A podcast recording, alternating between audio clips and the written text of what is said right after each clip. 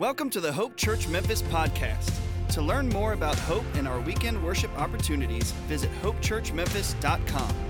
Today's message comes from Senior Associate Pastor Eli. Back when I was, was growing up in middle school and high school, everybody had to take physical education, gym class, if you will.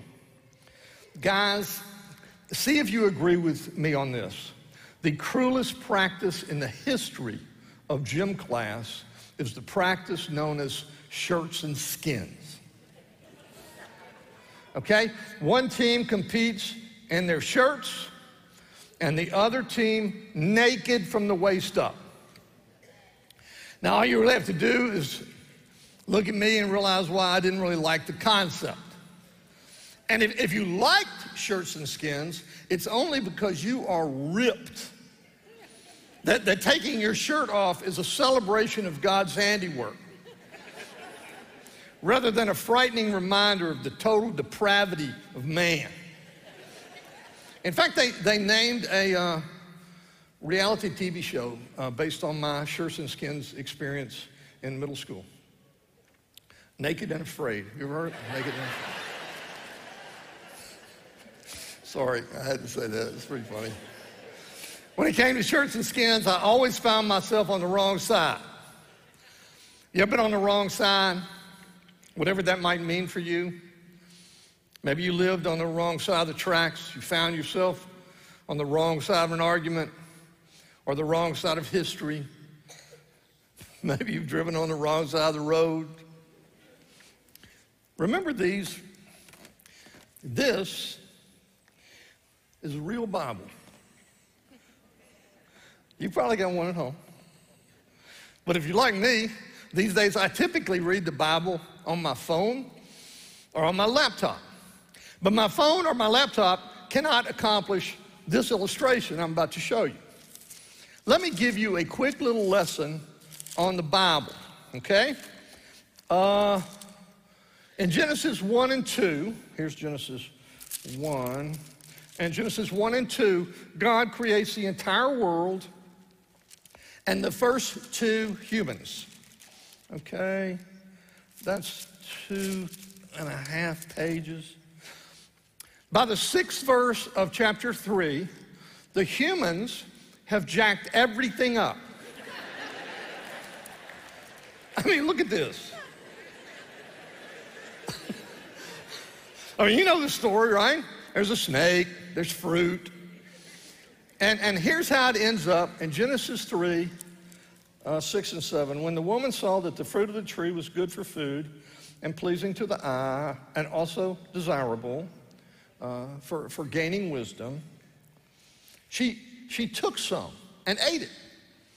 She also gave some to her husband who was with her and he ate it. Then the eyes of both of them were opened and they realized they were naked.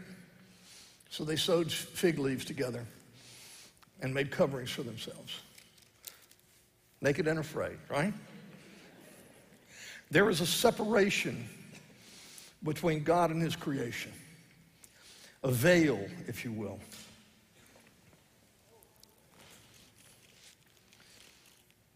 Isaiah 59, verse 2 says this Your iniquities have made a separation between you and your God, and your sins have hidden his face from you so that he does not hear. Now, God, in his grace and mercy, made provision for the children of Israel to remain in contact with God, but it wasn't the same. We're, we're told that Adam and Eve would, would hear God walking in the garden in the cool of the evening. That's over. There was, there was a veil like this in the temple that separated the holy place from the Holy of Holies. And the chief priest was allowed beyond that veil only once a year to offer sacrifices for the people of Israel. But this night, 2,000 plus years ago, proved to be the veil's last night. The events of Good Friday would take the veil to the ground. But for this night, it remained. So, how should we reflect tonight on, on the veil's last night. First of all, we feel the anguish of separation. Separation is a cruel foe. Not being able to be with the one or the ones we were created to be with is painful on every level. We feel the heartache of losing a loved one to distance or worse, to death. I have a funeral on Saturday of a young woman who was tragically taken from us a week ago today. There is great anguish in the home and, and in the homes of those who loved her. How much more devastating is separation from God? But, but let me be honest. For some, it's not devastating at all.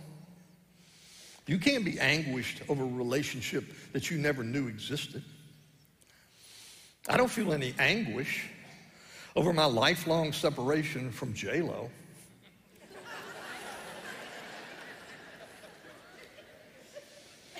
And so my friends and family who have never really known that God loves them and wants to live in relationship with them, they're oblivious to any separation.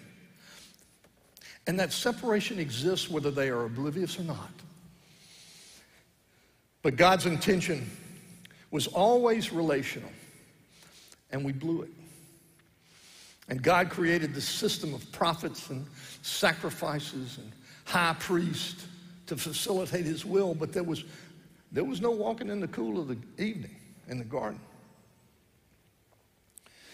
Patty and I were in Berlin 38 years ago. I know that it's been 38 years because she was pregnant with Avery, our middle child, and he's 38. The Berlin Wall was still up. And we were taking a, a, a one day trip from West Berlin to East Berlin. And to do that in those days, you had to pass through a checkpoint called Checkpoint Charlie.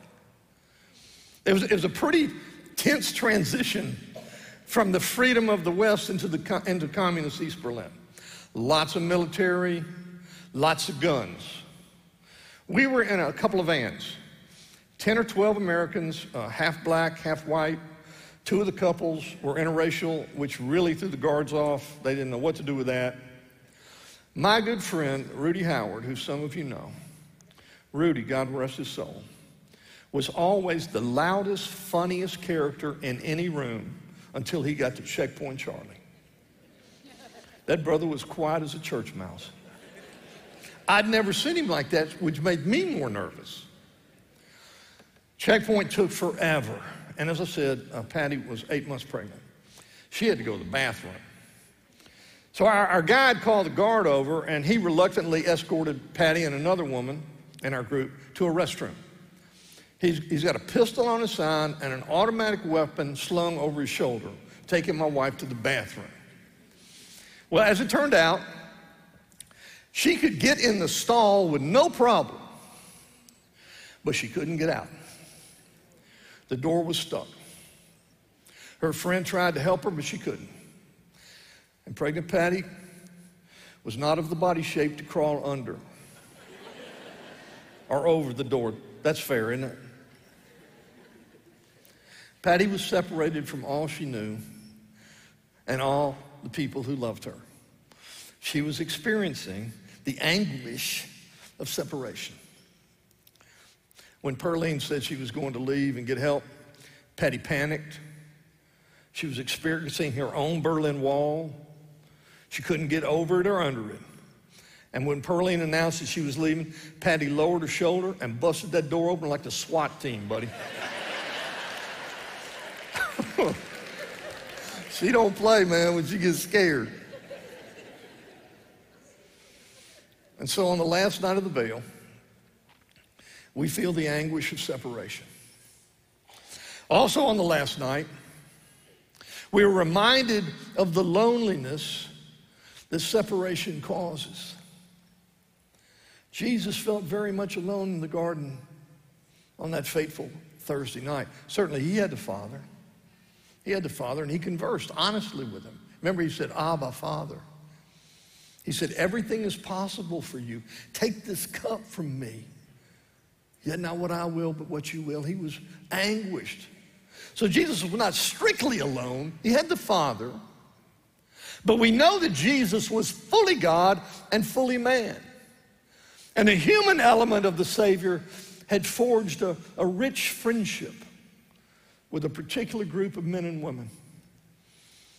He had just had a last meal with his disciples, all of them, save one, Judas, who was hustled out early to, to do his evil work.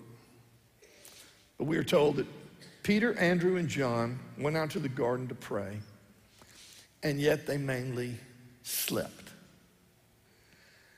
Then he returned to his disciples, it says in Mark 14, and found them sleeping. Simon, he said to Peter, Are you asleep?